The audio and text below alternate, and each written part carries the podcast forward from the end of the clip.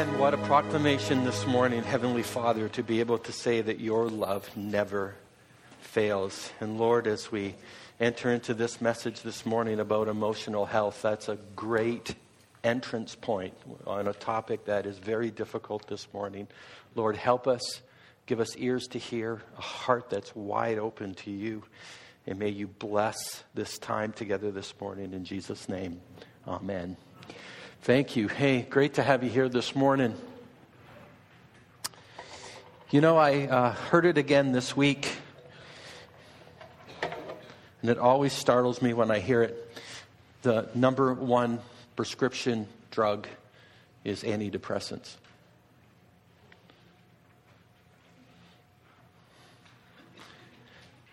Now, I don't know how that makes you feel. I don't know if that makes you pause in a, in a culture that's driven to the pursuit of happiness, what that does. And we're into uh, the next couple of weeks, we're going to be talking about emotional well being.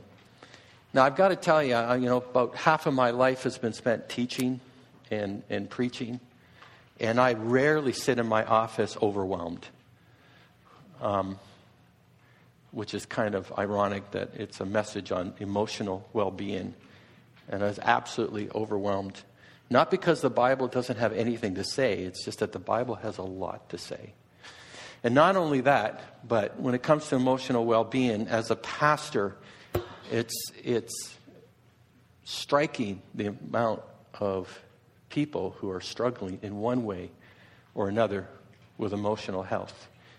It's, it's a pretty intense topic. So I, I spent a lot of time in prayer saying, God, give me something to be able to communicate because, because there was so much material, so much to talk about. It's like, what? How can you do it in 30 minutes and in 45 minutes? And listen, you don't want to miss next week because we, we have a person who who uh, is, a, is an expert, is a counselor, and, and is going to talk about emotional well being, is going to talk about what, what, what they see in their practice on a regular basis and, and stuff that's going to give us uh, some help. I'm going to I'm to give you a really big picture this morning. This is not going to solve everything, but I think I'm going to I'm going to hopefully give you what I think is the most important key to your emotional well being this morning. What I, what I, I, I strongly believe, because every time I get involved in a situation, in a conversation, in, in, in, in, in people who are struggling in this particular area, I always, I always say to myself, they didn't do this. They could have, you know, uh, helped themselves if they had have done this. So I'm going to give you what I think is that, is that one one key. And it's a question you should always ask yourself when you're entering into some kind of an emotional experience or, or whatever. Um, so this, this is a huge topic. So I want to give you a few verses just to begin this morning to kind of Tell, give you a synopsis of what the Bible is talking about. The first verse is this you know, a peaceful heart leads to a healthy body. You know, we talked last week about, about our thought life, our, our minds, our intellectual life. And by the way, if you missed last week, Shame on you. Seriously, shame on you. What we, you couldn't have been doing anything more important than being here last week to hear Carolyn, Dr. Carolyn Weber, right? You know, you couldn't have been, right? So, sorry. Um, I'm, I'm really emotional this morning. Um, number, number, number two, right? The human spirit can endure a sick body, but who can bear a crushed spirit, right? Who can bear a crushed spirit? And number three, I, I love this one. A person without self control is like a city with broken down walls.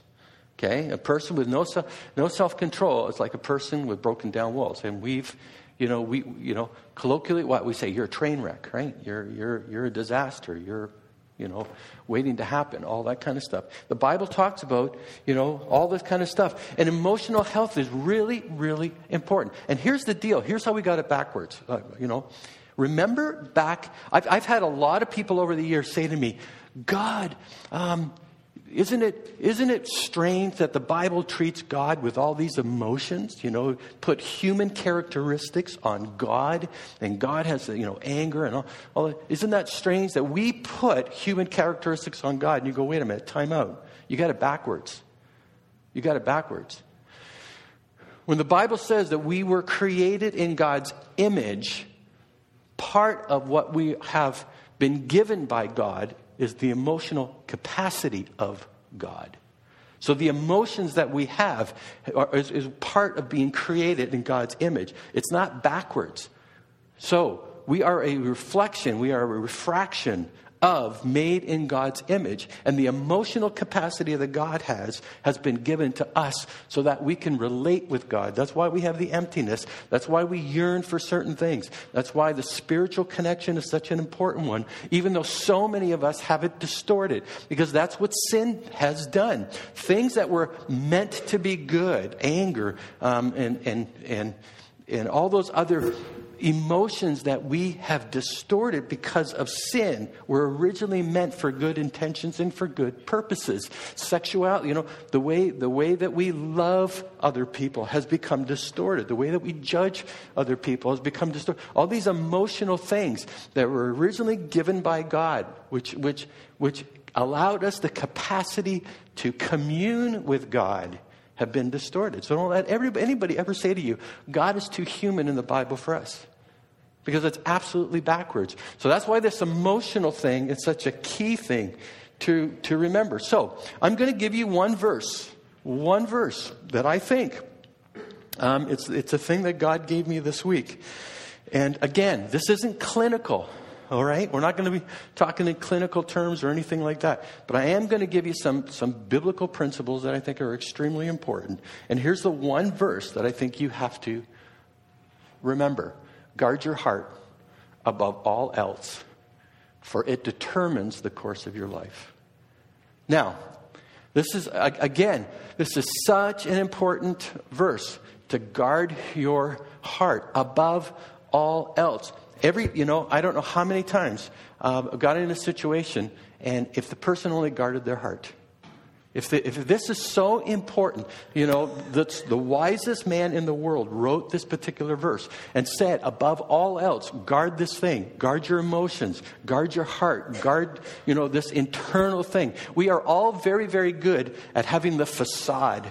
And how many of us, you know, are in a room full of people and still feel lonely?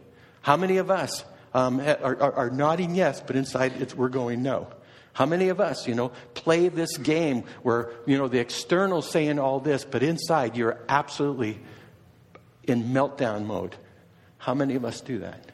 How many of us allow the external things to absolutely ruin what's going on inside of us?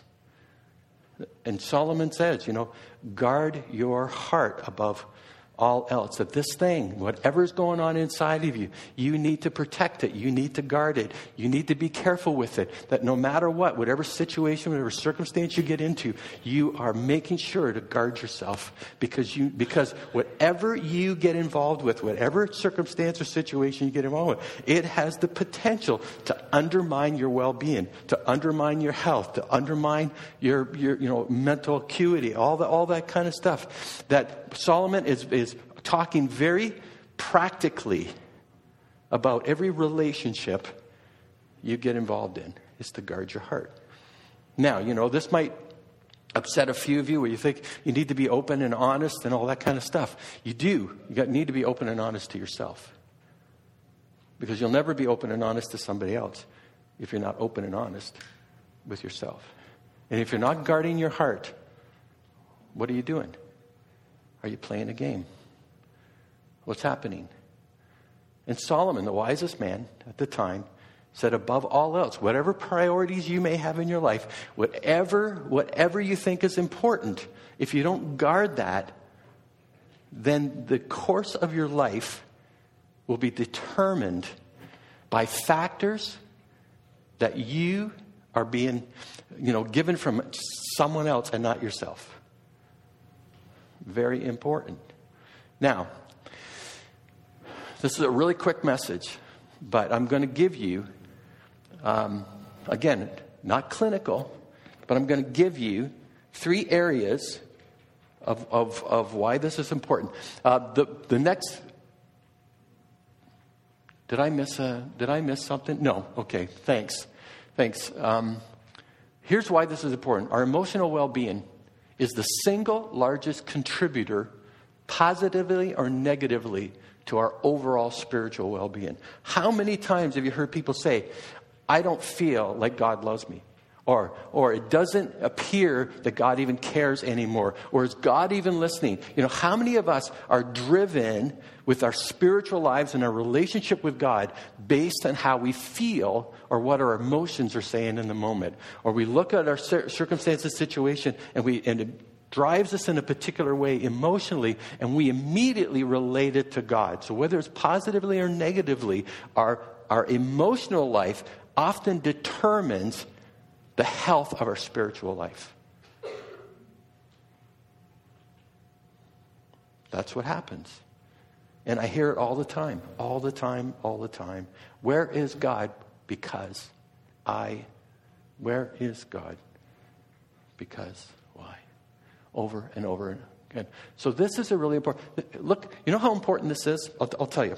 Um, at the end of November, we actually have somebody coming in on a Saturday seminar morning on emotional health, anxiety, depression, all that stuff. So if you know if if if, if you're, I think November 22nd is the Saturday. We're having it. It's free for you to to come. We have an expert coming in that's going to have that seminar on. on on, on a Saturday morning. So if you want to come, you're invited to come. It's going to be open to everybody. Here's, here's another thing. I'm, I'm even contemplating the, the expert that's here next week a six week course, almost like life group. You come, you know, one day of a week for six weeks on emotional health and well being. Darlene and I are going through the material right now. I'm absolutely blown away. Especially, and, and again, especially if you're a parent, especially um, this, this person talks a lot about how to raise emotionally healthy kids. And I am absolutely, I want to, I want, I'm saying to Darlene, we got to do this over again.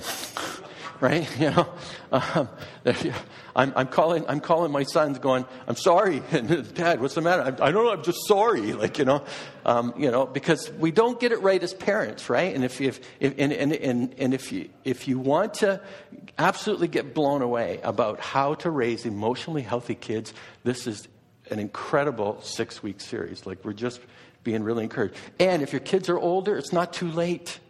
Okay, honestly, don't don't hear me saying it's too late for you or anything like that. It's an amazing series, and and you know, we're contemplating trying to figure out the six weeks that we can get that because this is so important. Because emotionally, how we relate to other people and how especially we relate to God is the single biggest contributor to our to our spiritual well being.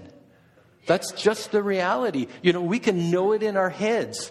But if we don't feel it in our hearts, something is off. And we're always driven by how we feel rather than what we think. You can say, I need to diet, I need to start running, I need to start taking care of myself, I need to but why is it that that you know the emotional part of it is what wins each and every time?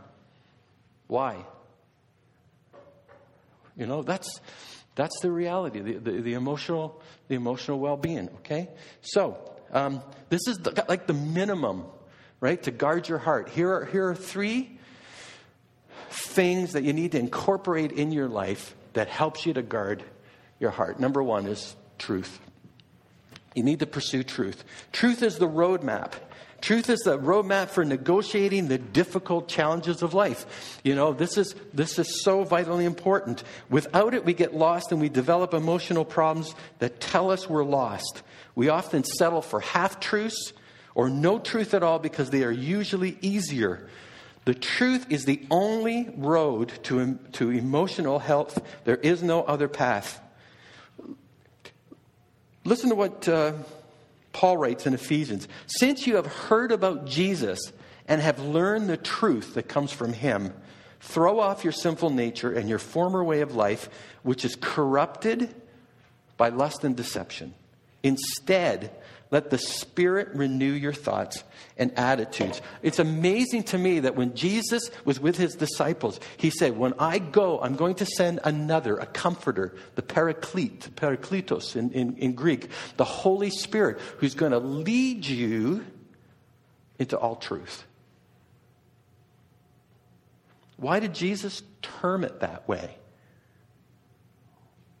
Why? To lead you into all truth.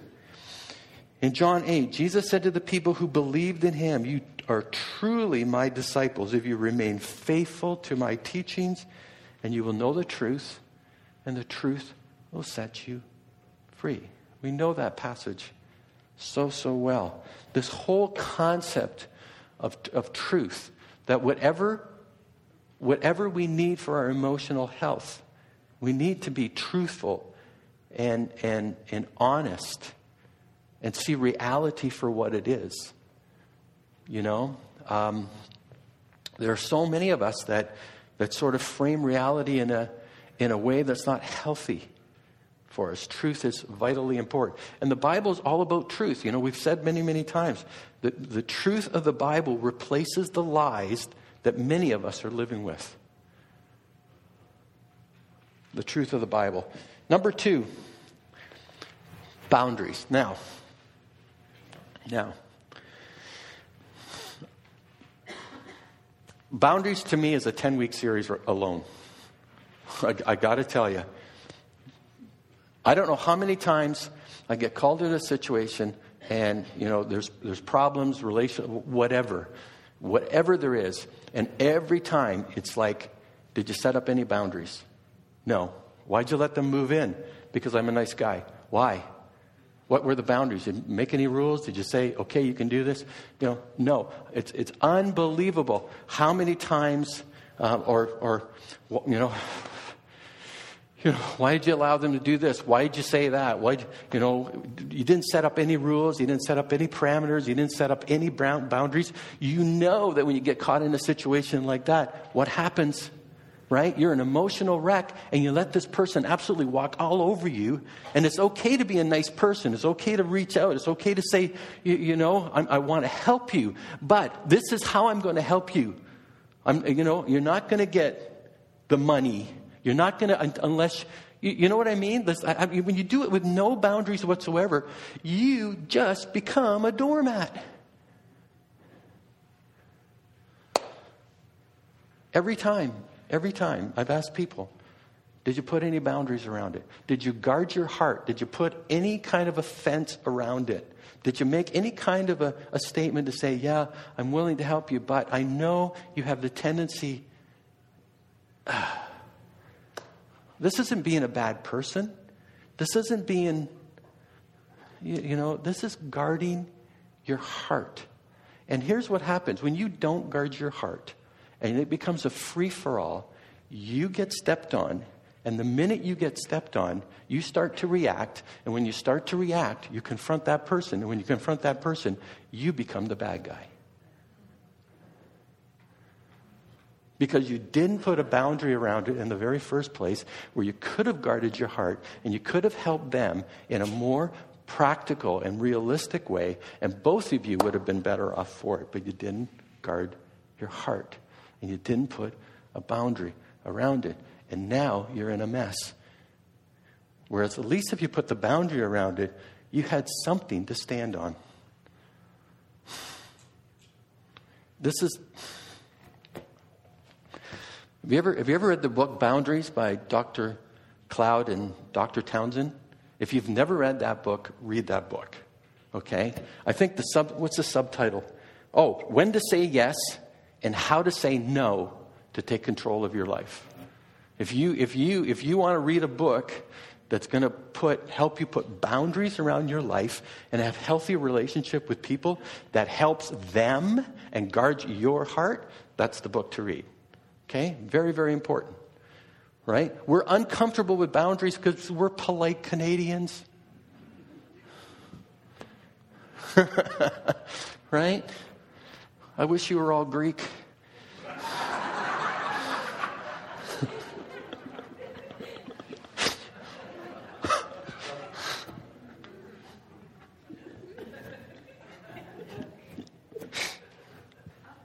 Don't hate me for that. Don't hate boundaries.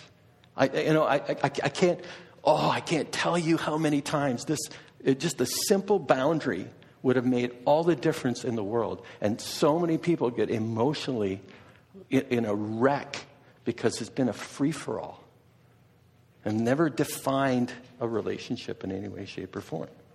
Okay? Boundaries. Number three, right? Friendship. Friendship. You need friends. Now, most of you are going to say community, and I'm going to say no. Community is good to a point, but you need somebody within that community that's going to care for you. It can be one person, two, pe- two people, three people. It, does, it doesn't matter. As long as you feel that you can be yourself in that community with, with somebody, or you have a friend somewhere that's going to be honest with you and, and cares for you and knows you for who you are and is able to say, Stop it.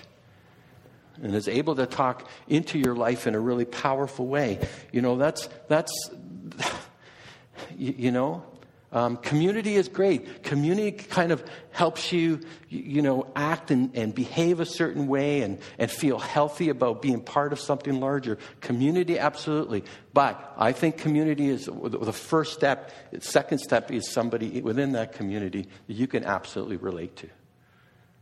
Friendship. We all need friends. Listen, listen. God said it's not good to be alone. Um, a recent study, including that involved over 300,000 people over three decades, shows how true that is. People with no social life, I don't know what that means, by the way, no social life, because I have, really have no social life. Um, if, if it means going out to the disco every, I just said disco, didn't I? Yeah. yeah. yeah. They're still alive and well in Greece, by the way. Um, People who have no social life are 50% more likely to die early. Those who socialize regularly with family and friends live an average of 3.7 years longer than most people. Amen. Amen. Okay? People who have friends and supportive people who encourage them to have better health practices, see a doctor, exercise more. And they also help us to directly, uh, directly by making us feel that we have something to live for. That's what friends, that's, that's what close friendship, that we have purpose in life, that we have something to live for, something, something to achieve. You know, by having secure relationships and feeling loved, people live much more secure, calm lives. That's, that's the truth. A, a, a, recent, a recent article, and I can't, in the book High Society by Joseph Calif- Califano, the chairman of the National Center on Addiction and Substance Abuse at Cal- Columbia University, he said this. This really blew me away. Chemistry is chasing Christianity as the number one religion in North America. Chemistry is chasing Christianity as the number one religion in North America. See, we say, we say all these other religions are competing with us, but it's not. It's actually chemistry. He says millions of, of people are in the times of personal crisis and emotional and mental anguish once turned to priests, ministers, and rabbis for keys to the heavenly kingdom, but now we go to physicians and psychiatrists as holding the keys to the kingdom of pharmaceutical relief. Or to drug dealers, liquor stores, chemicals, and alcohol that is replacing the confessional as a source of solace and forgiveness. Wow. Isn't that that's powerful? I never you know, I never thought of that. You know, the chemistry is chasing Christianity as the number one religion in North America. I thought that was pretty powerful. Here, here's what I want to leave you with because we're, we're out of time. This is what I want to leave you with. No one can fill your emotional tank. Your spouse can't. Other people can't. Only God can fill your emotional tank. Only God can fully satisfy you emotionally that's what we're wired for. That's what's really important to remember. We get parts of it from other people. We get parts of it with, from the friendship. We get parts of it. but we don't get it fully satisfied unless it's a relationship with God, because that's what being made in the image of God allows us to connect with in a very powerful way. Here, closing illustration. I got this quote from Russell Moore in Purpose Driven Cosmos. He says, For far too long, we've called people, unbelievers, to invite Jesus into your life. Invite Jesus into your heart, invite Jesus into your life. This is what he writes Jesus doesn't want to be in your life, your life's a wreck. I went, okay. Your life's a mess. Jesus calls you into his life. And his life isn't boring or purposeless or static. It's wild and exhilarating and unpredictable. And it's what you're meant to connect to. Listen, that's, that's, that's the quick emotional overview, all right? Because we're out of time. Don't miss next week with our special guest as, as I ask this person questions are going to relate to you on emotional health and what we do because it's absolutely an epidemic in our society and culture. You cannot ignore it. Everyone in this room, everyone in this room is either suffering from some kind of mental illness or has a family member or someone they love very close to them who are suffering with this. We cannot ignore this in the church. We cannot ignore this in the church any longer. We need to help others have good emotional well being for the sake of the kingdom of God and for the culture and the, and the world that we live in. Let's pray. Father, thank you for this quick overview of a huge, huge, huge topic. But how many of us, Lord, have failed to guard our hearts, especially when it comes to our emotional well being? And we've allowed things that happen that bring us into a sense of hopelessness and, and discouragement and difficulty. And yet, if we had just taken some protective measures, we could have stabilized ourselves emotionally. And Lord, we know that this isn't exhaustive in any way, shape, or form, but Lord, can we at least begin the conversation? Can we at least begin to take this topic seriously? for the sake of those that are suffering, for the sake of those who are caregivers, so that we can see better mental health. Because, Lord, it ultimately affects the relationship we have with you. So we pray your blessing this morning in Jesus' name. Amen.